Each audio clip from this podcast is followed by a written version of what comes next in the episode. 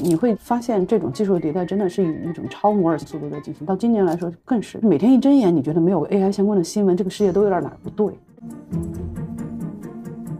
哎，上一次有这种感觉是什么时候？我没有过这种感觉，因为在我们的互联网一点零时代没有这么快。以前我们从小培养小孩，比如我小时候，我爸妈就很得意，觉得我可以背很多古诗词，有什么用啊？这件事情记不住搜嘛，对不对？现在更好了，写不出来，生成。就是在他能做出这种效果之前，我认为巨头是打瞌睡了。嗯，但现在的话，就是中国第一波觉醒的就是巨头本人啊，巨头本头啊，对吧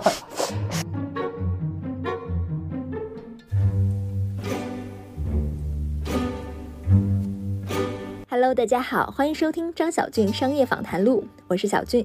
这是一档描摹我们时代的商业文化和新知的访谈节目。商业访谈录的老听众们知道，孟秋是我们第一集的嘉宾。上次聊天呢是去年五月，刚好是北京疫情封锁正严的时候。这次聊天呢是和他的一次 catch up，我们聊了聊今年一级市场的投融资风向，也聊了目前正急速狂飙的 AI 和大模型。他对这个话题有一定的话语权，因为熟悉孟秋的人知道他是青楼资本的创始合伙人，转型投资人以前呢，他也是百度的技术副总裁，起先管搜索的产品技术，后来统管了全部的用户侧的产品技术。我们重点聊一聊大模型会带来新一轮巨头的革命和格局重置吗？一级市场投资人如何看待这一轮的创业，以及市场的真实水温如何？不过，值得说明的是，现在行业变化实在是太快了，观念随之也在快速迭代，不同个体有着截然不同的视角，所以这次的声音只能代表当下的一个截取片段。过一年、两年，甚至五年、十年，再来听听今天的声音，也许会很有意思。我现在看你朋友圈，就是今年非常的精彩，因为我感觉有很多的金句。就比如说你发朋友圈说每天都有读不完的资料，就像做作业一样。现在是自大学毕业以后知识最爆炸的年份。别人问你在忙什么，你说你每天在忙着对大脑做预训练。那我们就从你最近的状态开始聊吧。行，其实这个状态去年就开始了，嗯，只是今年觉得更爆炸了。去年因为我们。不是咱们去年聊过一次嘛？然后我跟你说，我们现在开始看硬科技嘛。然后所以去年其实好多时间在学各种各样的东西。我去年其实也发过一条朋友圈，就是说感觉高中物理、高中生物终于有用了，高中化学终于有用了，对吧？就是其实就是看能源材料、半导体这些就有好多好多东西要读。所以本来就在读，然后到了去年九月份，其实 Mid Journey 和 Double Diffusion 一下子火起来之后，就是我看到那个效果，我就跟我团队说，咱们得看 AI 了，因为其实上一波 AI 我们完全没有看，我们完全没有看，就是计算机视觉那一波，就是历史上的诸多 AI 概念，我们其实一点都没看啊。那是一几年是吧？商汤他们开始做的时候，OK，反正就上一波 AI 吧，然后我们都没看，那时候还没有出 ChatGPT，但是从 Stable Diffusion 和 Mid Journey。的那个效果来看，我们觉得这是一个终端用户可感知的东西啊。从技术发展的历史上来讲，你技术再牛逼的时候，如果你只是 to B 的话，终端用户没有感知，它是很难爆发的。嗯，所有的技术和底层平台，只有当终端用户可感知的时候才会爆发。后来，其实我们从九十月份就开始看这个行业，推了 ChatGPT 大模型这个事儿就爆发了嘛。年底，对，有听说就是 OpenAI 在那年的 Lips 上面，他们自己。呃，之前是有一个争论，就是他们是当时就应该发 GPT Four，还是应该发 Chat GPT？后来他们内部就是他们这个 CTO Murati 这个女生，然后据说是起了很大作用，她觉得应该发一个终端用户可感知的产品。嗯，所以后来发 Chat GPT 一下子就把这个事儿引爆了。其实很简单，就是为什么老黄说这是移动互联网的 iPhone 时刻，就是 Exactly，其实我的感受是一样的。就是你让一个东西、一个技术的变革，让终端用户可以感知它确实好用、有趣、新鲜，愿意反复用的时候，这就是技术。核心是那个 Chat，不是那个 GPT，它俩不，它底层一定是这个 GPT，能力已经超过咱们之前的预期，但是它得有一个好的产品载体，嗯，让终端用户可以感知这件事情呢，未来的应用场景、商业想象空间才会足够大。嗯，这就好比 iPhone 推出的时候。它几乎没有一技术是 Apple 自己原创的，但是 Apple 就是有这个产品定义能力，它把所有之前的各种样的，嗯，包括触屏，包括多点触控，包括各种各样的，其实之前都这些 component building block 都有了，嗯，iPhone 就变成是一个移动的电脑了，嗯，对吧？但是你之前你说有哪项技术是以前诺基亚他们没有的吗？或者不能用的都没有，但是他们就做不了这样的产品定义，所以其实这种 iPhone 时刻是非常非常关键。那有了 iPhone 之后，移动互联网才嗯真正变成了一个就是傻瓜小白也都觉得可以用的东西嘛。以前的 AI 不管底层技术多么复杂多么厉害，包括 ChatGPT 之前三点五他们其实推了，嗯，出了之后其实没有引发什么水花，因为本质上还是开发者、社区什么的关注这件事情，嗯。所以其实这件事情，其实我觉得是他们做的最对的事儿。但另外就是 ChatGPT 让大家看到了大模型的能力嘛，然后一下子就有很多想象空间。所以这一代 AI 就变成是一个不得不看的东西。嗯，我是觉得说 AI 技术的这样的基于大模型使用的方法，嗯，你如果去看 DeepMind 过去若干年的历程，嗯，包括深度学习、强化学习这些技术研究 paper，那也是很多年前就有了。嗯，也不是说是 OpenAI 原创。但是 OpenAI 就是所有的 building block，他们把它传在一起了，而且他们用了暴力计算嘛，他们又有云，微软爸爸又给了钱，又给了他们超算中心。就原来大家觉得这些东西做不成的一个原因是无法想象可以在这样的算力下去真的实现这样的一个东西。结果这样算力实现之后，它就真的算出来了这个事儿。但中间有很多技术细节，因为我自己也不是 native AI 的 engineer 出身，所以我不能去评价，我也不是真的那么懂。嗯。但整体上来讲，有了这样一个突破之后，相当于给大家指了一个路标在那儿，就是你走这个方向，你肯定走出来，因为我已经走出来了，对吧？那以前有很多人是不相信说强化学习跟深度学习可以朝这方向走，能走出来，也不相信暴力美学这件事情是能实现的。那现在就告诉你，有人已经走出来了，你走不走嘛？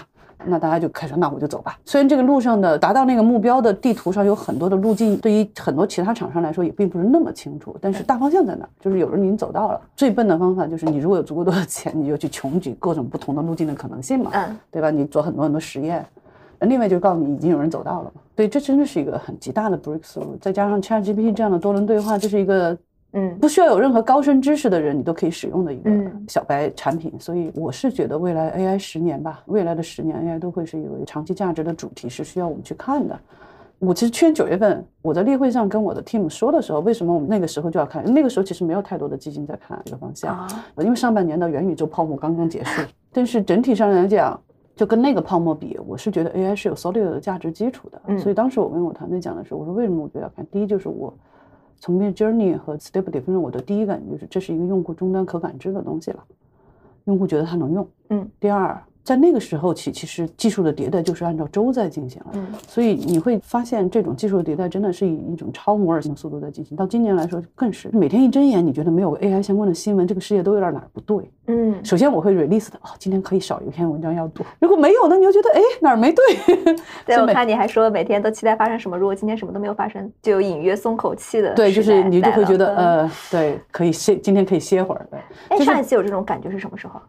我没有过这种感觉，因为在我们的互联网一点零时代没有这么快，包括 iPhone 一出来的时候也不是这样的，也不是因为它是硬件层面的，它其实还是按照按照年的周期，至少半年或者九个月的周期在发布新的硬件嘛。OK，它前提是得有新的硬件。OK，而至于安卓，其实可以类比的也是安卓和 iOS 的这种平台的稳定，这就有点像大模型的江湖地位吧，就是这种产业链位置。但是他们的迭代很大程度上是开发者才知道的，终端用户并不 care 这件事情。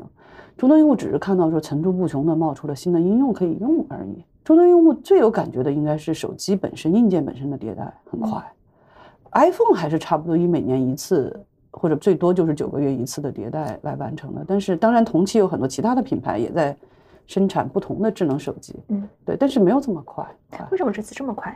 对，这就是大家都会问的一个问题。嗯，我自己也没有特别想完全想明白。但有一种可能性是，其实这个东西是积累了很久，所以有一些是过去早就积累好的技术，如果没有大模型，就所谓的 foundation model，通过 ChatGPT demo 了这么好的能力，他们可能放出别的东西。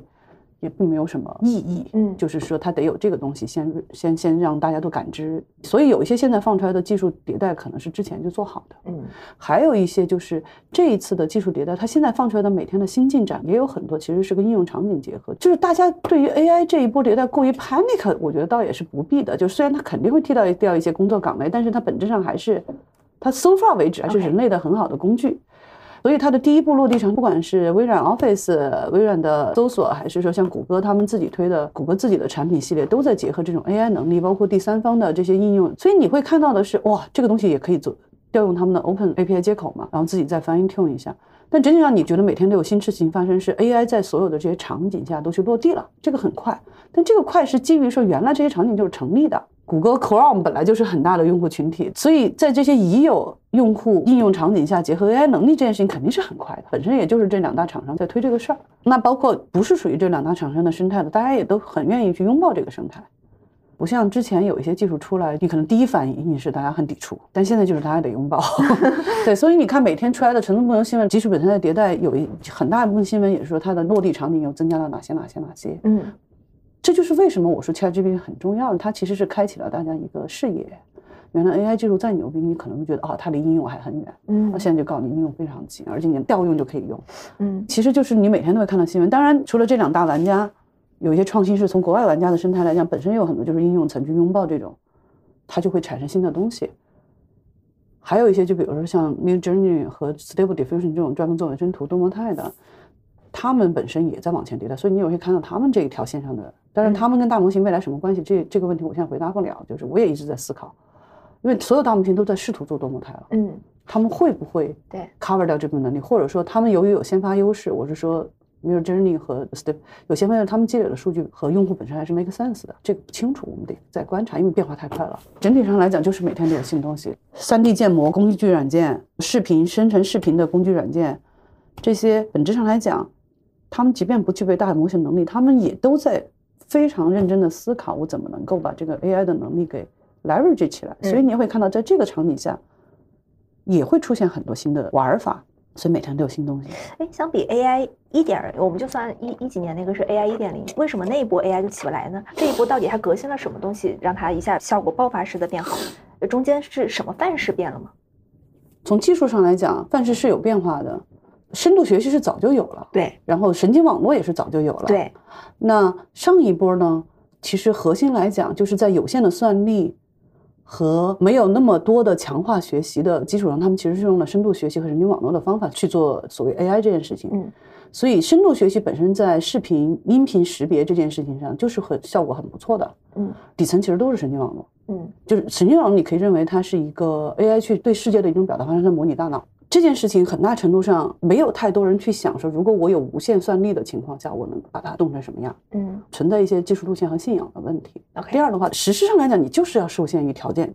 不管是 AI 的任何一个技术路线，比如说你就深度学习，你总要找一个目标吧，你有一个目标任务，对吧？那你这个目标任务，如果说它本身是一个没有什么商业化场景中，谁能够长期支持你来做这件事情呢？DeepMind 是世界上最奇怪的一个机构，但最后它也卖给了 Google，就是商业化落地这件事情非常难。所以在上一波 AI 创业的时候，我们就说 AI 四小龙那波的时候，他们找了一个场景，计算机视觉嘛。就这件事情，他们找到的客户就是安防嘛。你说这个东西谁为因谁为果？如果说给到当时那波人无穷多的钱，假如说是你不需要 worry 的钱和你不需要 worry 的计算 power，你是不是也能朝着这个路线进发？做 AGI 就是所谓的做通用人工智能这件事情本身，在 AI 学界就是有人相信，有人不相信。有人觉得通用人工智能是无法实现的，直到今天还有人这么觉得。大家就是有不同观点，所以不相信那波人，他自然也不会朝这方面去努力。那相信的那波人，同样的也要受限于。各种各样的物理条件限制、资金条件限制，那谁会有长期的钱支撑你那么大量的烧钱呢？你可以去看一下 DeepMind，在过去他们烧钱是很厉害的，每年都是数亿美元的这个 burn。所以其实他们最早的三个创始人里面有一个人也是专门就是想方设法要去做商业化落地场景的，但是最后还是卖给了 Google 嘛。这个东西就是你要长期做下去，他们是一帮相信 AGI 的人。所以你说为什么上一代人？我觉得你说算法上是不是有什么突破？我相信。一定会存在大神的灵光一现在 OpenAI 里面，但是 basically 做深度学习，底层是神经网络表达，然后深度学习和强化学习这个思路早就很很多年前 paper 就有了，嗯，所以就是你相不相信和你有没有资源来做这件事情，嗯，对吧？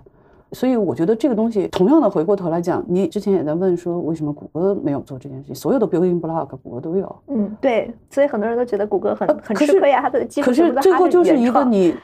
他们有的人说是两位印度 CEO 的格局不一样哈，然后我两位我都不认识，所以我也很难评价这件事情。但是，但是我我会觉得这有一个 believe 的问题。嗯，对。但是其实谷歌是很愿意投入到 AI 的，因为他们也是 support 了 DeepMind 的很多东西啊。收购了 DeepMind 之后，嗯，机构也大，要做的事情也很多，是不是那么 focus？这是一个 question mark。第二的话就是，就你很难去说我年复一年、月复一月的投入巨多的钱。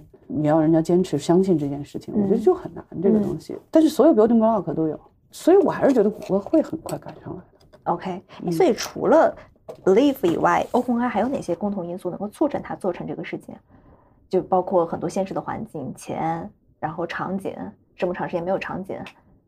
我自己觉得啊，他们一开始都是一帮所谓大神级人物一起放到的这个组织嘛。他们一开始本身的目的是公益性组织嘛。因为谷歌收了 DeepMind 之后，他们觉得谷歌会造成这个世界的 AI 霸权，就是牛逼的人都在他那儿了，他又有钱，所以他们一堆人就说：“哎，我们出点钱，我们弄点人大神过来，我们干这个深度学习和强化学习这事儿。”但其实他们前几年也烧挺多钱的，而且很多人也撤了，大家也有分歧。我觉得第一个关键点就是 Sam Altman 拉了微软投资他们，得有钱。这这个地方确实看出微软的格局啊。微软跟他们那个复杂的 deal structure。可能最后微软是怎么也不亏啊，就可能做了一个巨复杂的可转债。但是整体上来讲，就那几年，OpenAI 是不用考虑收入这件事情的，相当于微软给他们提供了无穷算力啊，专门给他们建了一个超算中心嘛。嗯。与其说是 Open 的人当然牛逼，我确实觉得微软 make 这个 decision 人更牛。为什么他就那么相信这帮人能做出来？所以我觉得第一个其实就是纯公益组织肯定是没有谁的钱能够支撑那么久，所以你还是得有充分的钱。直到现在，其实 Open AI 的商业化也不成功，最大的商业化就是跟微软所有的产品体系结合嘛。对于微软来说已经够了，这件事情回报已经足够好了。第二个的话，其实我觉得第二个关键节点就还是他们自身还是一堆做 AGI 的 researcher。就是他们的思路上转的非常的，就是应用场景面向应用场景和产品，包括他们在推 GPT Four 之前推了 Chat GPT 这种思路，就是他们就是这位三十五岁的女性 CTO 也挺关键的啊。对我觉得除了那些大神以外，啊，就技术大神他们真的是都挺牛逼的，不缺，然后怎么样？但是我说你要问说关键节点的话，就是我其实觉得拿了微软的钱和他们不断的在走 AI 通过落地产品教育人类这件事情。嗯，我觉得挺重要的，这个东西挺重要的。嗯，哎，他们那个股权设计是不是还挺有特点？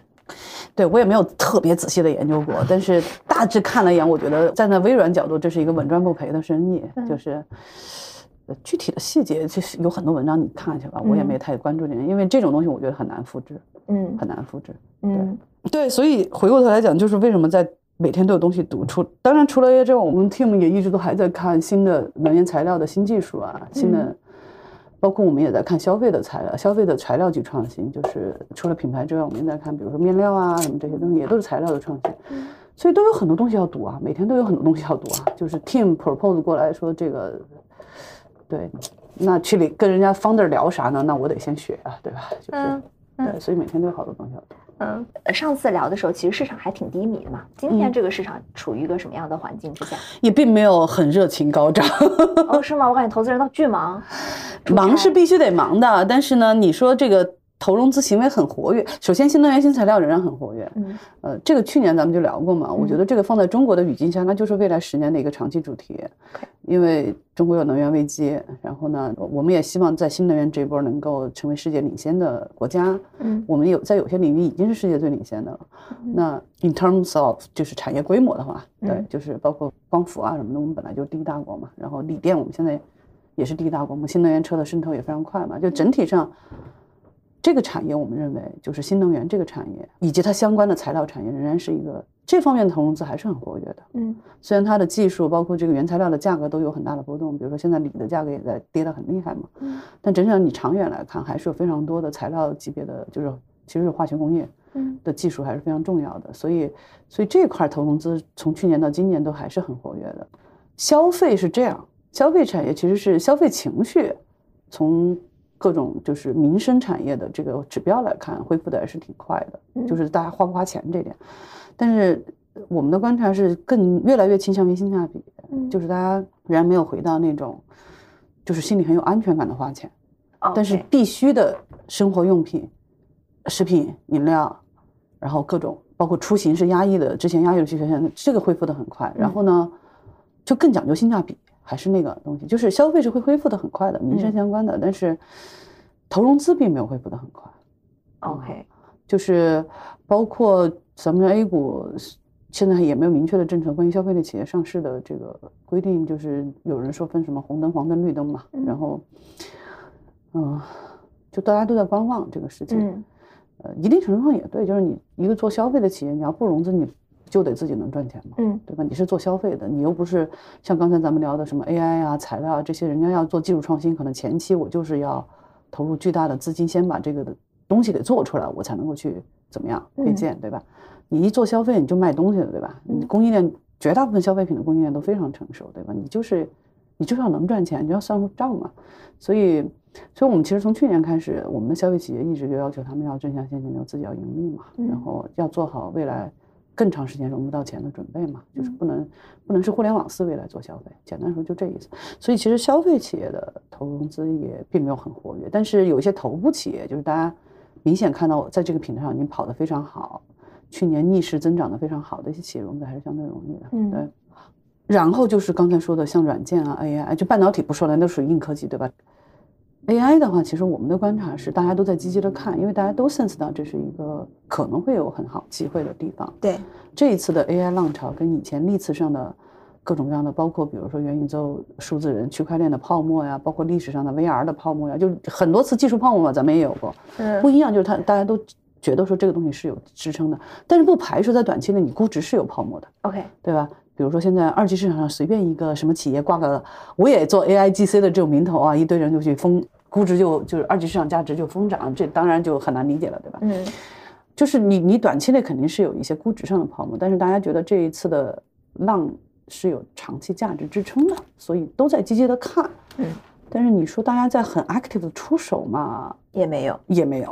对，尤其是头部的基金来讲，其实这个可能策略好做，就是我都投一遍嘛，我也不知道你谁能成，我就都投嘛。包括大模型对吧？对，大模型也好，应用层也好，middle layer 也好，然后这个计算孔架构也好，我都投嘛。还有一波是原来创业在做 AI，但是他没有做大模型，比如说他在做垂直领，比如说游戏的 AI 啊，然后什么这些，他们也有这样的技术基础。啊，他们也都在想着朝这方面转转，嗯，对。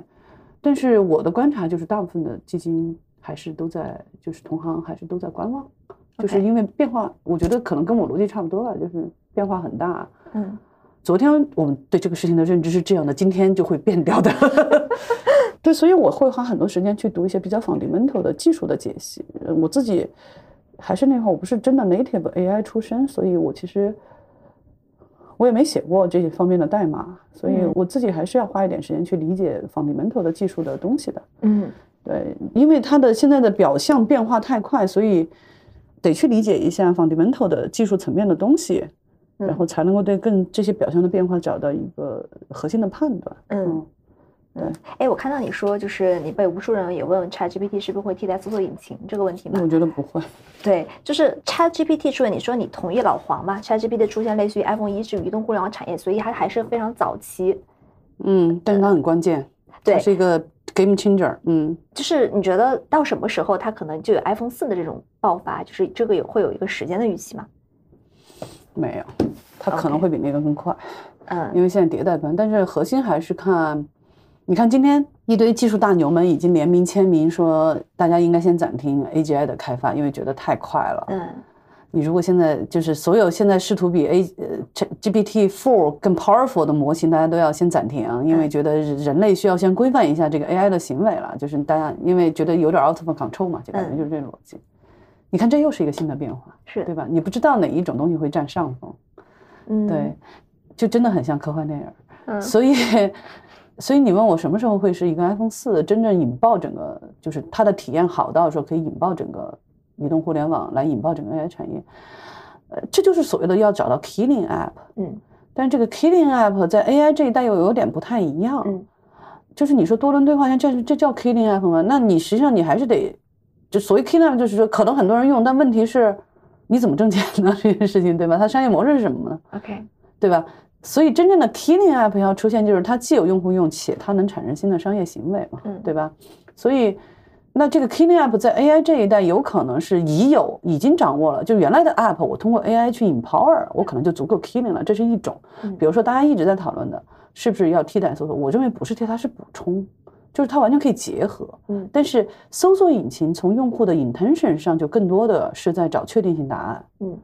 而所谓的生成式 AI，更多程度上是给你建议、帮你发散的。对，所以这本身就是一个可以结合起来的东西。嗯，但是我觉得用 New Bing 和用 ChatGPT 还是差体验差别很大。对啊，因为 New Bing 它就给你导向搜索结果嘛。对，因为大部分你的就是还是要看用户的 intention 嘛。嗯，就是他的他的意图是想干嘛？使用搜索引擎的时候，很多时候你是找答案。嗯，为什么大家说直到现在，你 gpt for 虽然已经修正了很多错误，但是你 ChatGPT 还是基于 gpt for 的多轮对话仍然是可能产生非常多的一本正经的胡说八道，是，对吧？嗯，你算个算术题，它可以经过很多人给你算出真，但是这效率多低啊，嗯，对吧？我都不说它背后的计算代价有多高，你调用一次 ChatGPT 的成本肯定比调用一个查一个 query 的成本 so far 为止是要高的，嗯，对吧？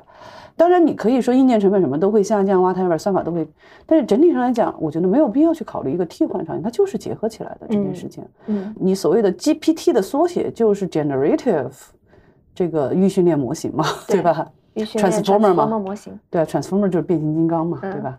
他就做他最擅长做的事情就好了。嗯，所以你问 iPhone 四，我觉得就是要有一种可能，对于这一代的生成式 AI 来讲，它的它的 killer app 有可能不是一个独立的入口。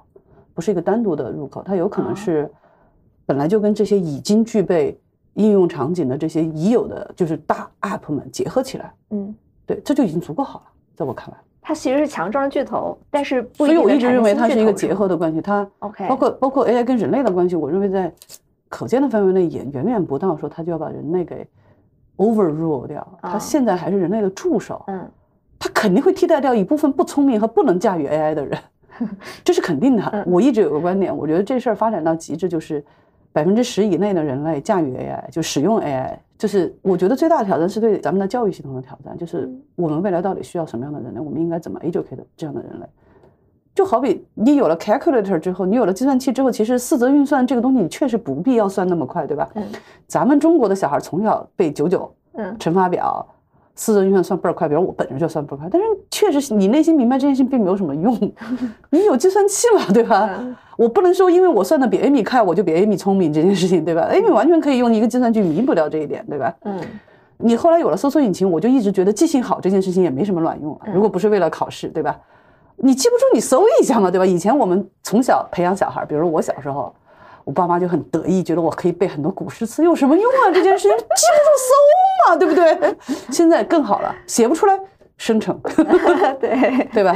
画不出来也可以生成。对，所以其实以后需要的人类是有想法的人。嗯，就是你真的是有想法的。你包括现在所谓的大家要去做，你给 AI 指令，你要去生成图，你要去生成一个什么稿，你得有想法嘛，嗯，对吧？嗯，你出来东西第一次你不满意，你要知道它该怎么调嘛。所以我认为真正有想法的。Artist 是不会被替代的，但是只会照猫画虎的，根据甲方需求做设计图的画工是会被替代的。嗯，哎，扯远了，刚才说什么？哦，所以我们在说 AI 的投资，嗯，没有那么的热，其实。对，所以看起来非常的疯狂，然后所有人都在学习，都冲了进去，都试图理解这件事情。我认为是大家都就认真看这个的，都在试图理解这件事情，而且大部分投过上一轮 AI 和投过之前软件企业的。投资人们在这一轮出手，其实并没有那么疯狂和不理智，反而是理智的，因为大家都知道，如果你仅限于一个 to B 的 business model 的话，其实它的落地商业化场景是慢的。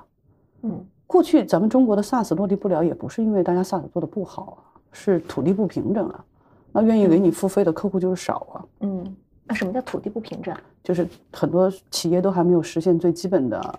他们最多实现了流程化，他们没有实现数据化。那我用 SaaS，我用 AI 给你干嘛呢？你都没数据啊，啊，对吧？你用不起来啊，所以他们老觉得 SaaS 不好用嘛。但实际上是因为他们本身从流程到数据都还不规整嘛。嗯，这个跟美国企业的情况非常不一样。美国大部分企业就是数据化程度都非常高，以及很多新创企业就第一天起就非常 digitalize，嗯，就非常重视这件事情。嗯，对，所以所以不一样，土地就是很不平整。嗯，然后。包括其实除了像 AI 四小龙、商汤他们之外，之前就之前说的，也有一帮做 AI 创业的公司，他们做比如说类似 DeepMind 最早做 AlphaGo 就是做游戏嘛，就是用深度学习和反馈学习的强化学习的方法做游戏机器人嘛，就是游戏 bot，什么打败了就跟人类一起打星际啊什么之类的。就国内也有不少团队在做类似这样的事情，就垂直领域的 AI，主要是游戏，也商业化程度不是很快啊。嗯，对。嗯，然后还有一些是在做跟现实世界结合的，比如说机器人的这些东西。我觉得这个媒体就是这样，就是在 GPT Four 推出之前，Google 就出了他们的 Palm E。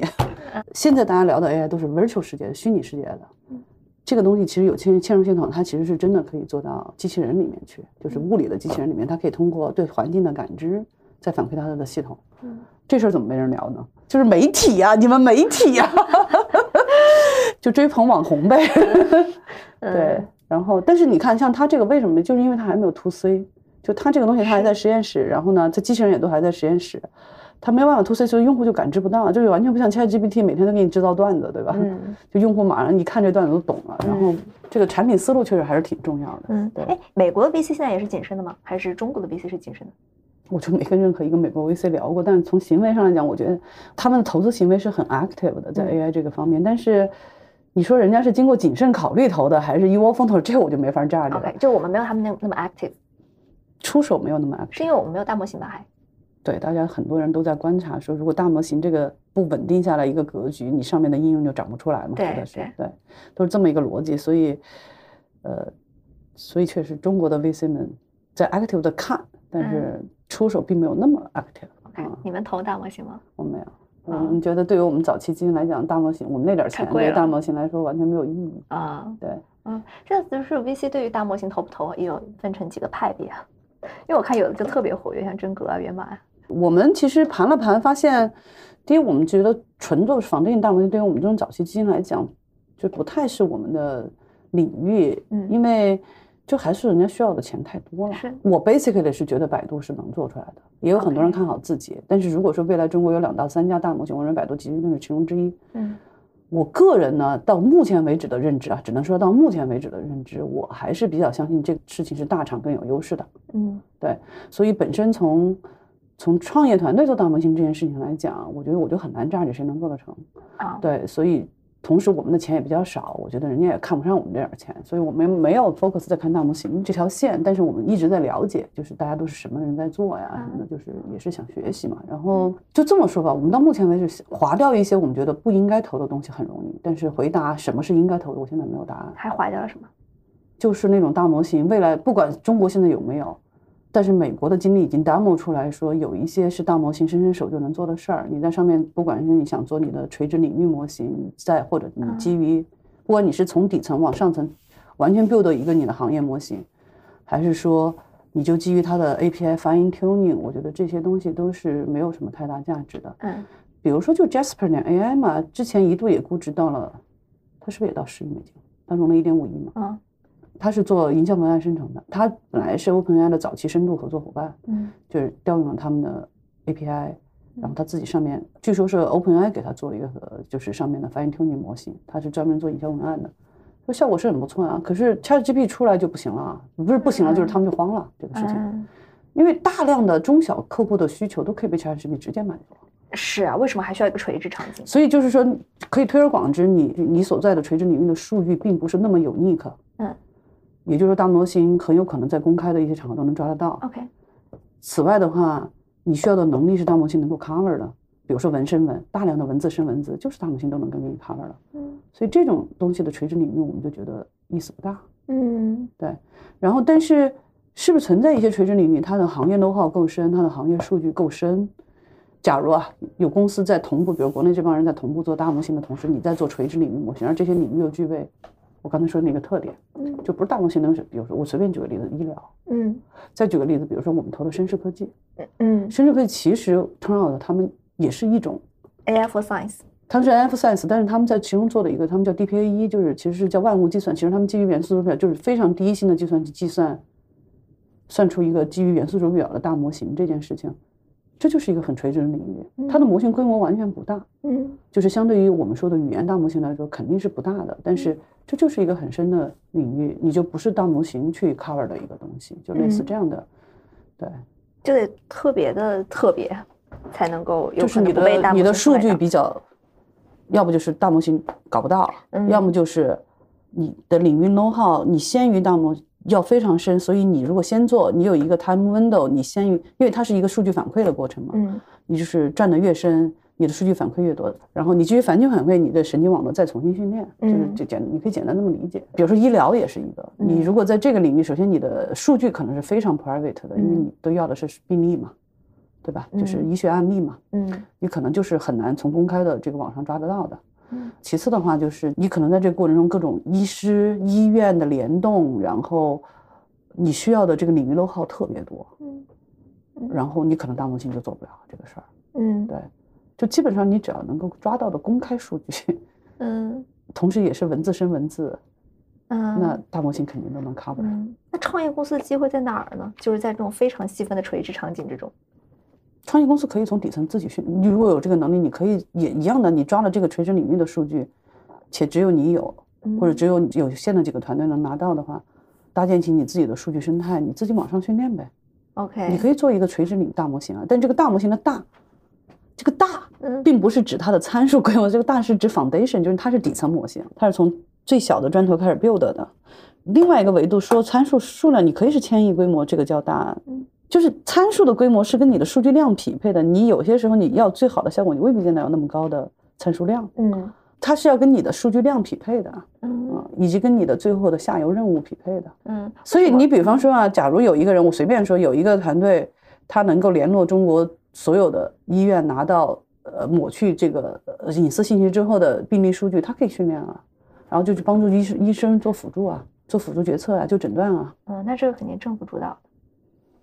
不知道啊，就我只是举个例子，你刚才那个问题，就创业机会在哪儿？我觉得创业机会除了大家现在在做大模型以外，嗯，你还是可以做领域大模型的，但是注意规避掉未来大模型可能会 cover 掉的那些领域，就别走上 Jasper AI 这种老路。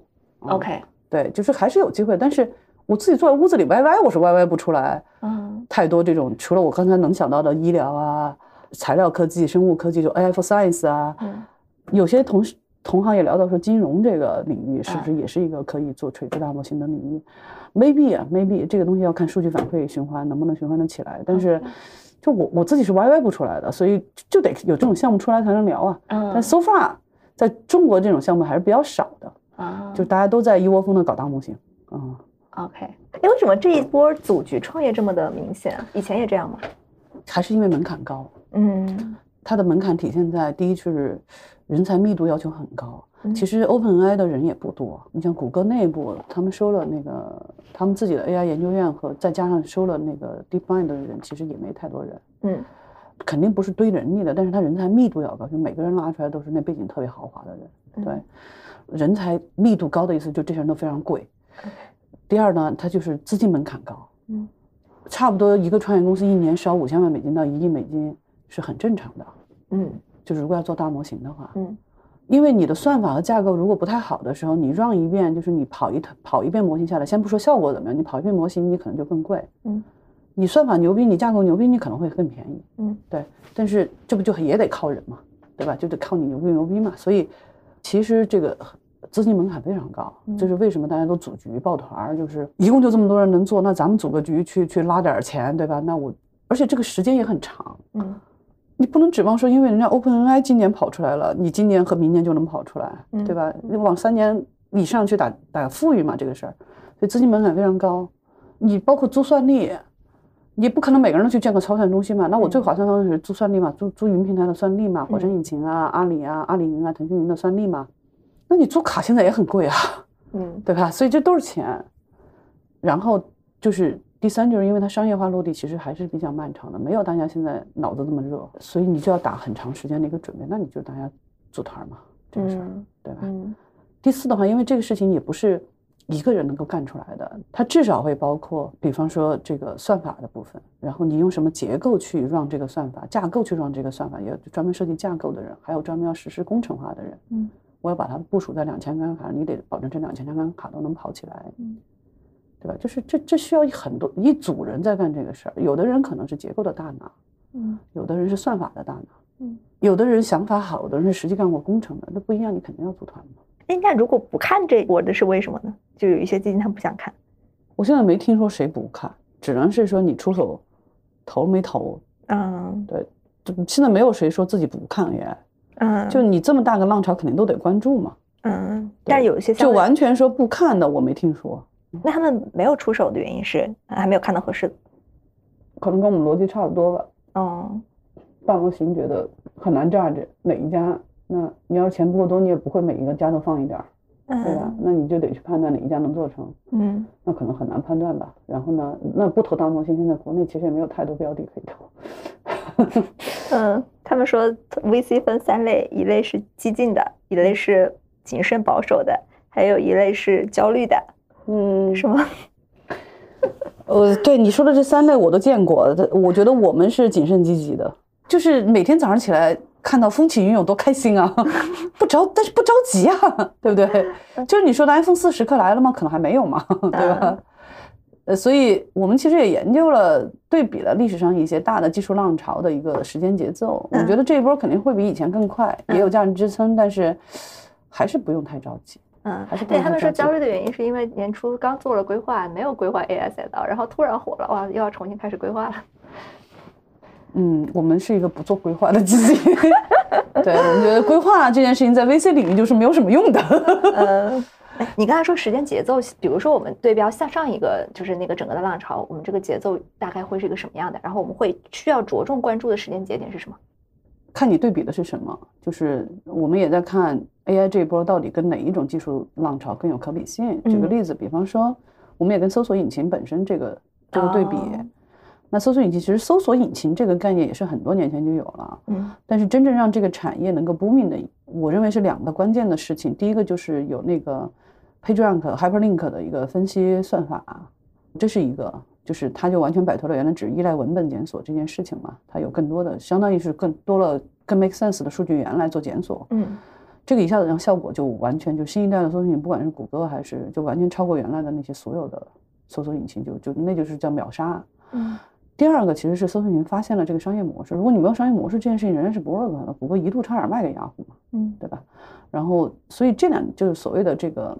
搜索引擎广告模式，嗯，就这两种其实是促使搜索引擎这个一下子变成是一个非常 dominate 的这么一个第一代互联网的产业的这么一个因素，就做到就是变成一个无穷大的市场。嗯，然后呢，第一件事情就是 hyperlink 的分析这件事情会让用户端感知到这件事情非常好用，这就是所谓的用户基础已经有了。嗯，但是要让这件事情真的成为一个 business，你就需要有商业模型。嗯，所以这两个要素缺一不可。嗯，呃。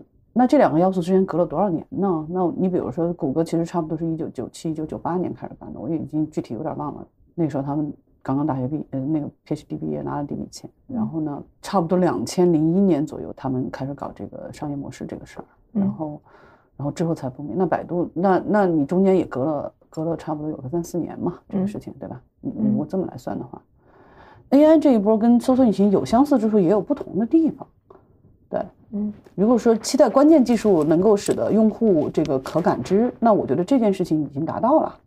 对，那第二件事情就是你的商业落地模式到底是什么？嗯，除了结合已有的产品落地之外，你有没有一个独立的商业模式？对吧？那现在其实这个答案没有。嗯，对，所以我也回答不了它还要多少年，但是只能比较明确的说，就是你刚才那个问题，那如果这件事情不解决，那创业者有没有机会呢？创业者机会在哪儿呢？嗯。那就要去类比另外一件事情，就是移动 OS，嗯，和云计算，对吧？移动 OS 其实如果说我们认为 OS 层其实不是创业者的机会的话，嗯，因为它是一个建生态的过程嘛。那什么时候才有了上面这些繁荣的 APP 生态呢？嗯，首先是底层系统收收敛为只有两种 operating system，嗯，其次的话就是 iPhone 的出现嘛，嗯，就是它有一个载体可以出现，让用户可以。觉得这是一个傻瓜都能用的东西了。嗯，现在也没到。你觉得会出现新硬件吗？更符合这个？它不会催生新硬件。OK，AI 这个技术不会 drive 新硬件，它更多的是仍然是 enable 原来的硬件。OK，对。就比如说 AI，所以也有很多人会认为，那这件事情是不是最后你到底最后我们刚才说的这两个都叫做 To C 的生意，嗯，对吧？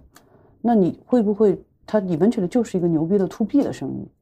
就是 AI 这一代，那我们又去对比了一下云云服务、云计算和上一代 AI，仍然有很多相同点和不同点，但整体上来讲，就是如果你是个 To B 的生意，就更慢了。啊，简单的说就是这个意思。对，所以所以创业者的机会肯定是要指望它是一个。最好是一个能 to C 的生意，但是现在 to C 的 killing 场景是什么？就独立于现在已知的这些场景之外，还有什么会不会出现？这个现在不知道。哦，OK，就是不知道。哎，那它比如说会催化 VR AR 这个产业更快速的迭代不会，他们 VR AR 的问题是硬件不 ready。嗯，是硬件不 ready。嗯嗯。那比如说跟机器人呢？跟机器人的结合？这就说到刚才说的那个嵌入系统。嗯，是有可能的，是有可能。但是如果你跟机器人结合，你首先仍然是一个可能第一步能落地的仍然是一个 to B 的生意，就工业机器人，我怎么能够用这样的 AI 能力，使得它跟我们现在已有的比如说在更多的工业场景下能够更智能，然后呢，包括就是，呃，比如它可以机器人真的可以有眼睛，可以有感知，然后收集的数据我可以迅速给你在现场呃进行一些不同的策略调度啊什么的，就跟我们的所谓的智能工业化系统就可以结合起来，就是所谓的这其实一定程度上就变成这些功能工工业智能化系统更 AI 化。呃，然后机器人的 to C 场景，你比如说保姆啊，什么机器狗啊、宠物啊这些东西，嗯，我的理解啊，就是现在其实还是需要算力成本进一步下降才行。如果这个东西真的能 work，可能首先 work 的应该是自动驾驶。啊，自动驾驶就是收集大量数据给你做判断嘛，嗯，或者给你生成一些 guidance 嘛，嗯，你一个天然的路上你就是自动驾驶啊。但自动驾驶现在的问题是，数据首先不太 OK，就是数据还不够，嗯。其次的话是车上的硬件的感知，就各方面的硬件，包括我的算力 power，其实都还不太行。嗯嗯，如果说硬件这个问题能够先解决，就是芯片的算力能够更强，就我说端的算力不是云端，是端的，就是就是终端的算力可以更强的话，那可能最具商业价值落地的首先是自动驾驶。嗯，那看来百度还是很厉害的。他们其实现在发的文心一言初期的效果比我想象中要好。嗯，对，毕竟他们训练时间也不是很长，但是他们过去确实还是有些积累的。嗯。啊，虽然出了那些大家用来玩梗的，但是，哎，我觉得一定程度上黑大厂就已经是一种政治正确了，就是对，对，就是客观冷静的人是不会只看那些段子的，嗯，因为他们那些明显是翻译机器翻译的错误的段子，其实还蛮容易修正的。嗯，你看好字节吗？不太了解，实话说就是，也了解了一下里头都是什么人，哪些哪些人在做这个事儿。字节从很多先天条件上讲是没有问题的，嗯。就是你不管是钱，嗯，还是落地场景，他们自己就有一个巨大的应用入口嘛，嗯，包括数据，嗯，但是字节要做的事儿有点多。今天还要打本地生活。我为什么看好百度呢？我觉得除了它的技术积累和什么，我我觉得这是百度的菜，这先天符合百度整个从创始人开始的气质，以及这可能就是百度最具想象力的发展方向了。但是字节呢，站在他们的角度，就危机感够重吗？我不知道，可以做的事儿还很多呀，嗯。所以会在这件事情上投入多久、多长、投入多少？嗯，我不知道这个东西完全看公司了。是，这个还是回到那个问题：为什么谷歌没有做出来呢？除了信仰以外，你不能说谷歌不信仰 AGI 啊。嗯，为什么呢？我也不知道。对，嗯，对吧？我只能认为大公司可能要做的事情太多了。嗯，无法在这件事情上那么 focus。嗯。百度反而现在感觉有点绝地逢生，只能说这就是这就是百度最具想象力的空间吧。嗯，你说的是大模型对吧？然后以及嗯，可能落地到自自动驾驶。嗯，他们首先落地一定是自己的搜索引擎，以及就是他们不是已经拉了很多人进他们的生态嘛？嗯，这肯定，而且他们也一定也是开放的，就是跟 OpenAI 的逻辑是一样的。嗯，就一定要是开放，然后让更多的人进来跟他们一起玩，然后呢，这些客户。甚至一开始免费，因为 OpenAI 早期 GTP 三之前，他们也是跟类似 Jasper AI 这种做非常深度的这个，甚至帮他们 tuning 垂直模型嘛。嗯，这样子他们的底层大模型才能够迭代，嗯，才能够有更多的数据进来迭代。嗯，这是肯定的。我是觉得这件事，百度如果不犯错误的话，我我是觉得它是一定能做成的。我说的做成不是说超过 OpenAI，我说的做成是国内最好的大模型，那已经很好之一吧。嗯，对，我觉得这是肯定能做成的。对。就是它能建起自己生态，嗯，能够有一个还不错的效果，我觉得是可以的，嗯。那你觉得大模型这个会让这个巨头的这个格局重置吗？还是说每个巨头可能未来都可能有一个大模型，然后他去给自己做了一个赋能，相当于是？还是说不知道？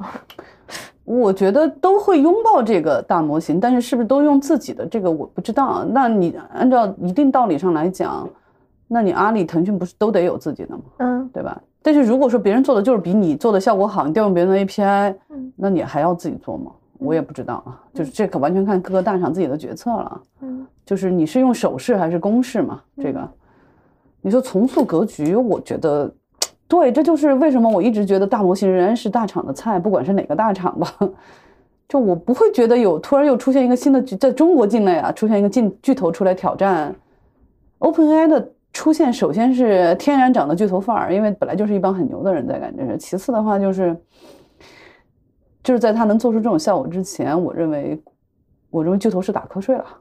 嗯，但现在的话就是中国第一波觉醒的就是巨头本人啊，巨头本头啊，对吧？所以我是不觉得会重塑目前 TMT 行业的巨头格局，但是我觉得 AI 会重塑所有的行业的流程，工作流程是肯定的。嗯，就是所有的行业的工作流程、人才模型，包括效率模型，全部都会重新改。嗯，就你以前游戏开发可能是得这么样，你以前做一个商品可能得这么这么这么走这么多步流程，有了 AI 之后，这些东西可能中间确实有大量会省略的。嗯嗯，你赞成 Robin 说的中国不会出现第二个大模型吗？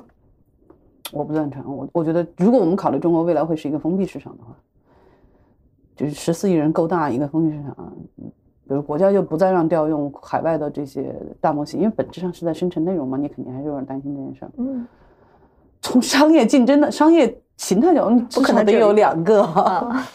你因为在国外，我认为都不可能是最后只有 OpenAI，那你谷歌肯定要开叉，对吧？对对对。你从他们的下游客户来讲。就是使用他们这个大模型能力的人，我不可能只有 OpenAI 一家公司啊。嗯，我觉得中国至少还得有一家。嗯，有可能是会玩他们那个局，有可能是自己。听起来是自己，就是很多人都看好自己。是。对，也有可能有三家呀。嗯。就中国没有任何一件事情少于三个人干的。嗯。对吧？你 even 腾讯最后都还有，就是他们的搜索都还在啊。虽然收购了是收购的搜狗，但是腾讯搜索自己还在啊。对，是是，对吧？你没有任何一件事情少于三家人在干的，所以你因为云现在所有大厂都在干云这件事情啊，对吧？啊，我们早都觉得说有了腾讯云、阿里云、华为云，是不是别人就别干了？哎，不不不，还有呢，还有呢，火山出来了，对吧？百度自己也在干云啊，对吧？嗯嗯，各种云嘛，然后所以所以我不觉得。哎，听上去它更像是这种云的这种感觉，就对于大厂来说，但是它的难度确实比云要大。哦，就是因为云呢，多多少少就是一个你，就是它当然有非常多的技术细节，这个就取决于你，比如你，因为云你 basic 是一个租借模式嘛，那你给人家使用的效率啊，包括你自己管理底层这些服务器的效率啊什么的，嗯。但是本质上来讲，就是云这个东西，你只要肯花钱，你都能做得成。嗯，大模型的问题是，可能你花钱也不一定做得成。嗯，我我听陆琪有一个判断，他是说他觉得大模型公司就 Open AI 一定以后比谷歌大，就是大两倍还是五倍的问题。什么角度大？呃，市值。市值是市场情绪造成的，那市值的支撑是什么？收入吗？OK，还是商业模式的问题。对，就是你说市值有没有一个 moment 可以比谷歌大？Maybe 啊，这个东西市市值这件事情，二级市场是一个是一个严重情绪化的地方。嗯，但你们共同的是说它不会颠颠覆搜索引擎，不会，因为就是我觉得他们是结合在一起的，就是谷歌也会干嘛这个事儿。嗯，可能 AI 落地的以第一个生成式 AI 落地的最大的第一个场景就是就是搜索引擎啊。嗯，就它为什么要颠覆呢？就还是它要满足的需求其实是不一样的，就用户的诉求也是不一样的。嗯。对吧？用户觉得说我要发散式思维的时候，很多人用 generative AI 是用来发散，对，创造，对，用来写写个东西。你要确定性答案，就跟你，对啊。虽然我的习惯是在百度里头搜一切，比如说我要想算一个数，我要是懒得打开 calculator，电脑上看，我都用百度来算。比如说一个很大的数等于几，但是有很多人不会在搜索引擎里头算数，虽然你也可以算数算的不错，对吧？你也很对。都是用开关，那就一样的嘛。我我可以用 Chat GPT 来算数，但是我现在英文都不是特别想相信它的结果，对吧？就还是一样嘛。我我可以从 Chat GPT 找到一些确定性答案，但是一本正经的胡说八道实在，因为它的模型的目的就是为了生成，对对，就是为给你创造，明白吧？它不追求答案的准确，它追求的是答案的，所以他们在模型中有一个随机因子的。就他他的模型就永远预测下一个词是什么？对，这是最基础。你如果永远只预测下一个词，你都按照最高概率来，那你就是搜索引擎了，而且你的效率还比搜索引擎低啊！你的建索引方式比搜索引擎低，明白吗？就是你的算你你要算更复杂的过程才能算出这个下一个词，你就没有必要了。所以人家的模型本身就加入了随机因子，就是为了给你生成，所以才会造成你跟同样不同的人去问同样一个问题，他给你的答案是不一样的。这才有意思嘛，这些才叫生成式 AI 嘛，对吧？嗯，我我们去 Mid Journey 里头画一个图也一样，我跟你同样是都是同样的一串关键词，我可能得到图跟你是不一样的。对对，就是要有这个随机性才叫生成式嘛。嗯，对呀，所以所以它本来就跟搜索引擎不是替代关系，只是说有一些你原来的搜索引擎里头你本来就满足，比如说原来大家会求助于搜索引擎，也去想问一些发散式的问题。嗯，那原来是怎么解决呢？原来是用百度知道。对。知乎这样的就是有人帮你答好，对吧？我给你提供思路了，对吧？嗯，我答的东西我是人答的，你相不相信我的结果你也不一定。但是我有好几个人给你列出来说我，我有好几种答案，我给你提供参考，嗯，对吧？嗯，就这种发散式的。那现在 Chat GPT 可能答的能比知乎好，那你百度知道好，对吧？就是就是这个逻辑。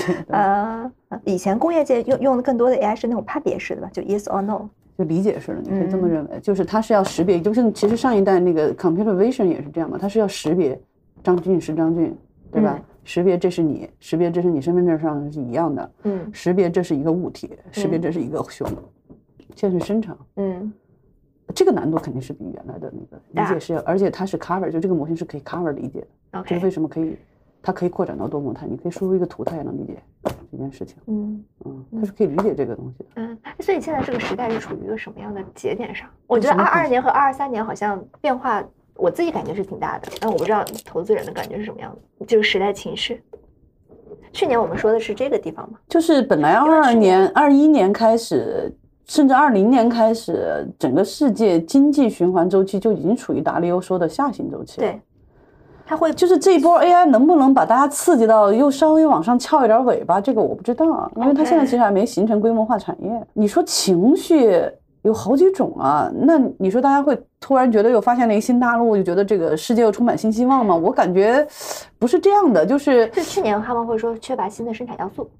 哦，那现在生产要素新的生产，但是这到底是好事还是坏事？这个很难说。那现在也有一帮唱衰的人，首先觉得我们就是首先有一帮唱衰的吧。even 是有很多图灵奖得主和这个大拿们，就记忆同样也是 AI 的技术大拿们，比如说勒困他们，嗯，仍然认为我们 overvalue 了这一代 AI 技术的进进展，对吧？也有这样的人。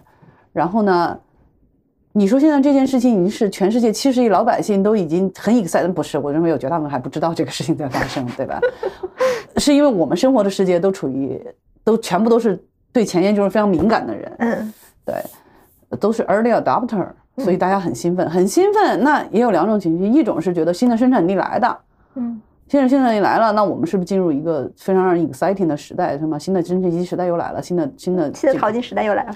我说实话，我觉得我观察到更多情绪是大家在觉得说这个东西来了是不是来干掉我们的？对，就是很多人是 over value 了这个 AI 的能力的。对，当然大家也不是说 over，也这种情绪也不会完全是来自于当下，也有可能就往后想象了一下，说如果这么发展下去，那不是很快就完蛋了吗？嗯，就是我觉得兴奋是都很兴奋，但是这个兴奋是 positive or negative，这个就不好说了。对。因为你说就回到我们很具体的问题，就投资机会到底在哪儿，是吧？那不是大家也都还在看吗？我就还是那句话嘛，我说，我觉得划掉一些大家觉得不合适投的很容易，嗯，说什么是合适投，现在就应该投的其实挺难的。这个，嗯，现在比如说一个月看多少项目 AI 相关的市场项目，我们多多少少也七七八八都见了吧？团队总体也没多少，总体也没多少。对，是啊，他们说如果现在市场情绪好的话，现在应应该有一波。中高层从大厂离职，然后开始创业，但是其实没有，因为那个创业门槛真的很高啊。哦，这跟以前天就是移动互联网和和和和第一代互联网的时候创业的门槛要高很多。嗯，对。哎，现在门槛大概是多少？起步？你要是做大模型，起码也得融个融个两亿美金以上吧。嗯。或者是 pipeline 里头有两亿美金。嗯。pipeline 两到三亿美金，你可能比如第一笔只有五千万没问题。嗯，对吧？或者八千万没问题，但是嗯，pipeline 就是人家排着队要给你钱的，你得有这么多吧？嗯，呃，我是说的是做大模型，嗯，垂直领域模型那就看你是什么垂直领域了。嗯，对，你想原来我们移动互联网 Web 一点零时代，一百万美金就可以创业，对吧？做消费的时候，那也基本上就是一两百万美金你也能创业，对吧？融点一千万人民币，一千五百万人民币你就能干这事儿。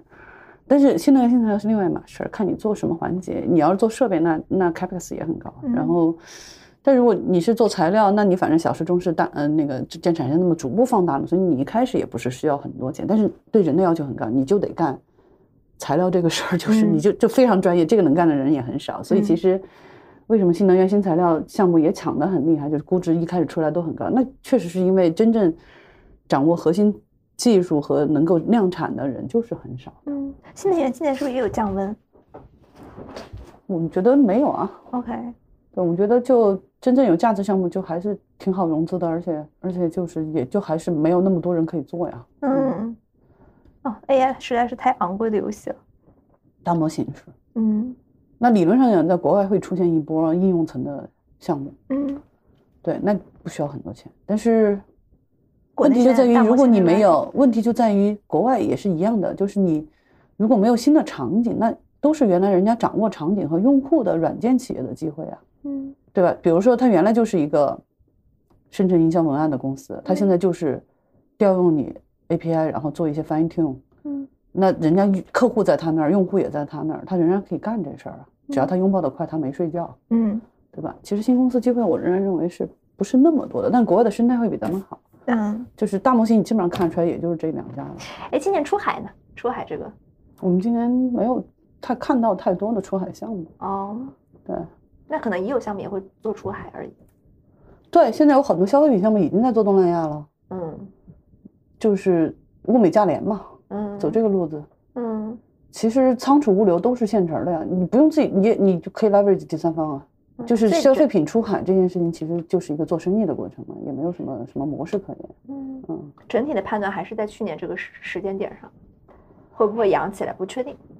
你说出海吗？呃，不是，我说整个的周期。我觉得从大势上来讲，市场上的钱并并没有变得更多，大家的行为也并没有跟去年比，除了 AI 这个新方向大家在积极的看以外，我觉得其他的情绪其实差不了太多。嗯，就是。去年火的东西还火，也差不多是吗？我记得之前谁哪个 FA 做了一个投融资的那个表格，差不多。哦，现在第一季度还没结束嘛？嗯，反正第一季度跟去年第四季度差不多，感觉是。对。哦，那去年第四季度还封着在呢。不，但是我们之前就觉得今年上半年不会很好啊。你去年就哪怕是惯性下滑，也得再下滑一段时间，下半年可能会好一些。嗯。上半年就就各方面都不会太好。嗯。嗯。但是大家就就所以去年就一直跟我们的 portfolio 啊什么都做这个心理准备啊，你别觉得明年什么一开春啊，疫情也放开了，咱们就怎么就你好好做生意，把钱赚到，就有盈利，有正向现金流。那 SaaS 的话，就软件企业可能会也要做一个上半年你的客户仍然会给你拖无穷长的账期，就他不会上半年突然给你付钱了。嗯，因为客户发展也不好嘛，所以他们都在拖账期嘛。嗯。那软件企业，那你们要做好上半年你们怎么继续过冬的这个准备吗？嗯，都是这么去讲的，这也符合我们的预期。嗯，没那么快。哎呀，让大家 exciting，确实是技术本身就是这个进展本身，我也很 exciting，但是我属于谨慎乐观。我们 so far 也啥也没投，我觉得我还没研究明白呢，这是。对。最大的困惑是什么？对于他，怎么理解涌现啊？你如果了解他们，就是大模型现在。Generative AI 模型底层的训练机制，其实涌现这件事情，就它会让你很意外。它确实那些能力不是很，他们 design 这个模型时候就有预期的，但是它一旦出现，你也不会觉得这件事情很难理解。嗯，就是因为本身神经网络也好，强化训练也好，深度学习也好，嗯，它本质上都是试图去模拟你大脑的运作过程。嗯，只能说现在的生成生成式大模型，它是尽可能的，可能是目前人类水平上最接近。去模拟大脑运作的一个一个机制。那这种情况下，你想想，你大脑里头你自己的有些能力也是涌现的吧？嗯嗯。强化学学习的意思就是它，你不断的通过跟外界的接触、接受刺激反馈来来刺激你自己去产生新的知识点也好，你产生新的能力也好，就是这个意思。嗯。或者修正一些错误。对。然后，所以。神经网络本身从设计的第一天开始就试图用类似于大脑的方式去表达，就神经网络的意思。所以我觉得涌现这件事情就是让人意外，但是呢，你仔细一想也觉得不是那么的不可理解。就是你就你就想大脑是怎么回事就知道，嗯，对吧？嗯，你其实我们人类现在还没有 fully understand 咱们自己大脑的运作机制嘛，对吧？所以这件事情本身。大模型本身也是可以反向的，通过它的一些能力涌现，也可以反向来理解咱们大脑怎么运作的。嗯，但整体上讲，就是我觉得涌现就是你在这种已经尽可能的去逼近我们理解的大脑运作机制下，你又灌输进了足够多的数据。你想，我们每个人，嗯，我们每个人每特别好的学生，比如说你我都是好学生，那我们一生能接触到多少知识？嗯，沧海一粟吧。但是我们就已经可以成为人类中比较优秀的那一趴，对吧？嗯。这个模型抓了互联网上所有公开能抓到的数据，嗯，那是多少人的知识，嗯，对吧？所以它能涌现出一些你你没想象的能力，这个东西不是，对吧？所以，但是你反过来分析，它也有可能，比方说，也有人说它那个，你像它涌现出来逻辑推理能力这件事情，本身就是因为我们灌了代码给他们，代码这件事情就写程序代码这件事情就是人类的逻辑之集大成者嘛，就是它就是一个非常强逻辑的东西，它可能就是人老就是从学习程序这件事情中学习到了逻辑这个东西嘛，所以他就有逻辑推理能力，但是他这个逻辑推理能力并不是你得一步一步引导他，嗯，所以他们是叫逻辑链嘛，这个东西 COT，你得一步步引导他，嗯，对，然后他也不是说像咱们真的目前也没有 surprisingly good 到。像我们人老，比如说我们的逻辑推理，其实中间可以省略很多步骤，直接从一个提问得到一个答案，对吧？就是其实中间可能有七八步推理，但是他现在的表现还是你得一步一步引导他。嗯，对，嗯，就有人打了个比方说，你可以认为一个一岁的婴儿现在突然给他灌输进了大大量的这个知识，比如说博士的知识，嗯，那他会呈现出什么东西呢？我们其实没有试过，现大模型就这样。对，但是你想婴儿怎么学习了解这个世界？他就是不断的在跟环境反馈，他触摸，嗯，他听，他闻，对吧？嗯，他就是在不断的做这种，然后他做什么事情，父母会说这不行，你不能做，哎，他就去学习到这个规则了，就这事儿不能干。嗯，人脑就是这么去学习的。嗯，对。我看到你还说 prompt engineering 一定是一个中间性的形态。对，因为 prompt engineering 现在就是在不断的试图，就跟我们早期做。搜索引擎的这个，你知道于军写过一本书，叫做什么？善用搜索引擎一百一百条小小技巧之类的，对，一百条还是两百条，我也忘了，就是反正他写过一本专门怎么使用。那是因为早期搜索引擎不够好用啊，有很多时候你想用自然语言的方法去给搜索引擎提个问题，他理解不了这件事情，那就是技术不发达嘛，那时候就是不够好用，所以你要怎么去合理的组合你的 query，才能够给搜索引擎得到正确的答案？嗯。其实现在 prompt engineering 想达到的目标是一样的，你大家都在不断的试图去构建不同的 prompt，嗯，对吧？然后这个去引导生成式 AI 能够生成更你更想要的东西嘛。嗯，我觉得 eventually 如果这个技术再往前推进一步更 powerful，这这东西可能就是你就是自己想想怎么问都行。嗯，谨慎乐观是我觉得是 VC 比较大多数的一个态度，对吧？嗯，对，嗯，狂热乐观的是少数。我觉得狂热乐观可能会导致悲观，就是他会觉得这事儿人类就没戏了呀，对吧？谨慎乐观其实是说我们还走走看吧，嗯，就是你现在没到 iPhone 四时刻呢，嗯，你到了，大家再一窝蜂的去 也不迟啊。我觉得是有投资机会，但现在确实就是还没有出现嘛。我觉得还没有给，至少对于我我的我们的角度来讲，还没有特别适合我们出手的机会。嗯，理解了。嗯，你最近看了什么好论文啊？我看不了那种纯特别 pure 技术的论文，就是他们发的 Science 那种，基本上都是一些解读性的。有一有一些我可以推荐给你，就是他们写的比较好，就比较人化，就比较像人话。对，有一些我可以推荐，我一会儿可以发给你。然后有一些互联网上的呃公号用产品角度解说的不错，有一个叫做马丁的面包屑，我不知道你关不关注这个公号，他的公号写的。我看他像是一个产品经理，然后他主要会解读的是站在产品经理角度怎么看大模型的每一个进步，以及就像那个 Stable Diffusion 啊、Mid Journey 这种进步。对我觉得这个挺就是就就简单的说，他他说的不一定每个技术点是正确的，他也不追求这件事情，他只是说我站在一个因为产品经理是站在用户角度来看这个问题嘛，嗯，他都有一些感受和解读，我觉得还挺有意思的。嗯，对。然后你要看人文方面的呢？我就推荐了何菜头菜头写的那个文章，我觉得挺有意思的，就是就是他就你不用看，你不用从他那儿看 science，你就就是人类的情绪、社会情绪会，就他很有意思的。然后技术的话，我我那个什么，我我稍后发发链接给你吧。然后好，我们自己的对这个事情的认知也是在还在持续的迭代和更新过程中，真的是会出现。上周我还这么想，下周我就不这么认为了。就是最近这个 turning point 有什么？就是这种转折。挺多的，主要还是对它底层技术机制的理解。就是原来我们可能会认为，如果是这样这样这样，那什么什么什么有机会。看着看着觉得，哦，那也没有机会。不过有些东西一开始就没有机，我就觉得没有机会。比如说像像那天他们出 plugin 那个东西，我我从第一天起我就觉得他们一定会干这事儿的。这就很像当年我们百度做阿拉丁那个事情，就利用自己的平台位置，把这些人都纳入他们的生态嘛。就是这些人就可以变成是给他开发 plugin 的，其实就有 APP 嘛。我们一堆原来的老百都说：“哇，这不是这不是当年我们做的阿拉丁吗？虽然，对吧？你也并没有觉得这个技术上有多牛逼，但是它就是有效啊。嗯嗯，它就是有效啊。对但是目前其实绝大部分这个发展的进展还是挺符合我在去年九月份开始看到 Stable Diffusion 的一些想法的。嗯，就是我是说生态上，比如说我当时也觉得 Stable Diffusion 他是说他只做一个开源系统嘛，我说我觉得他一定会做应用的，他不能只做一个底层的这个多模态模型。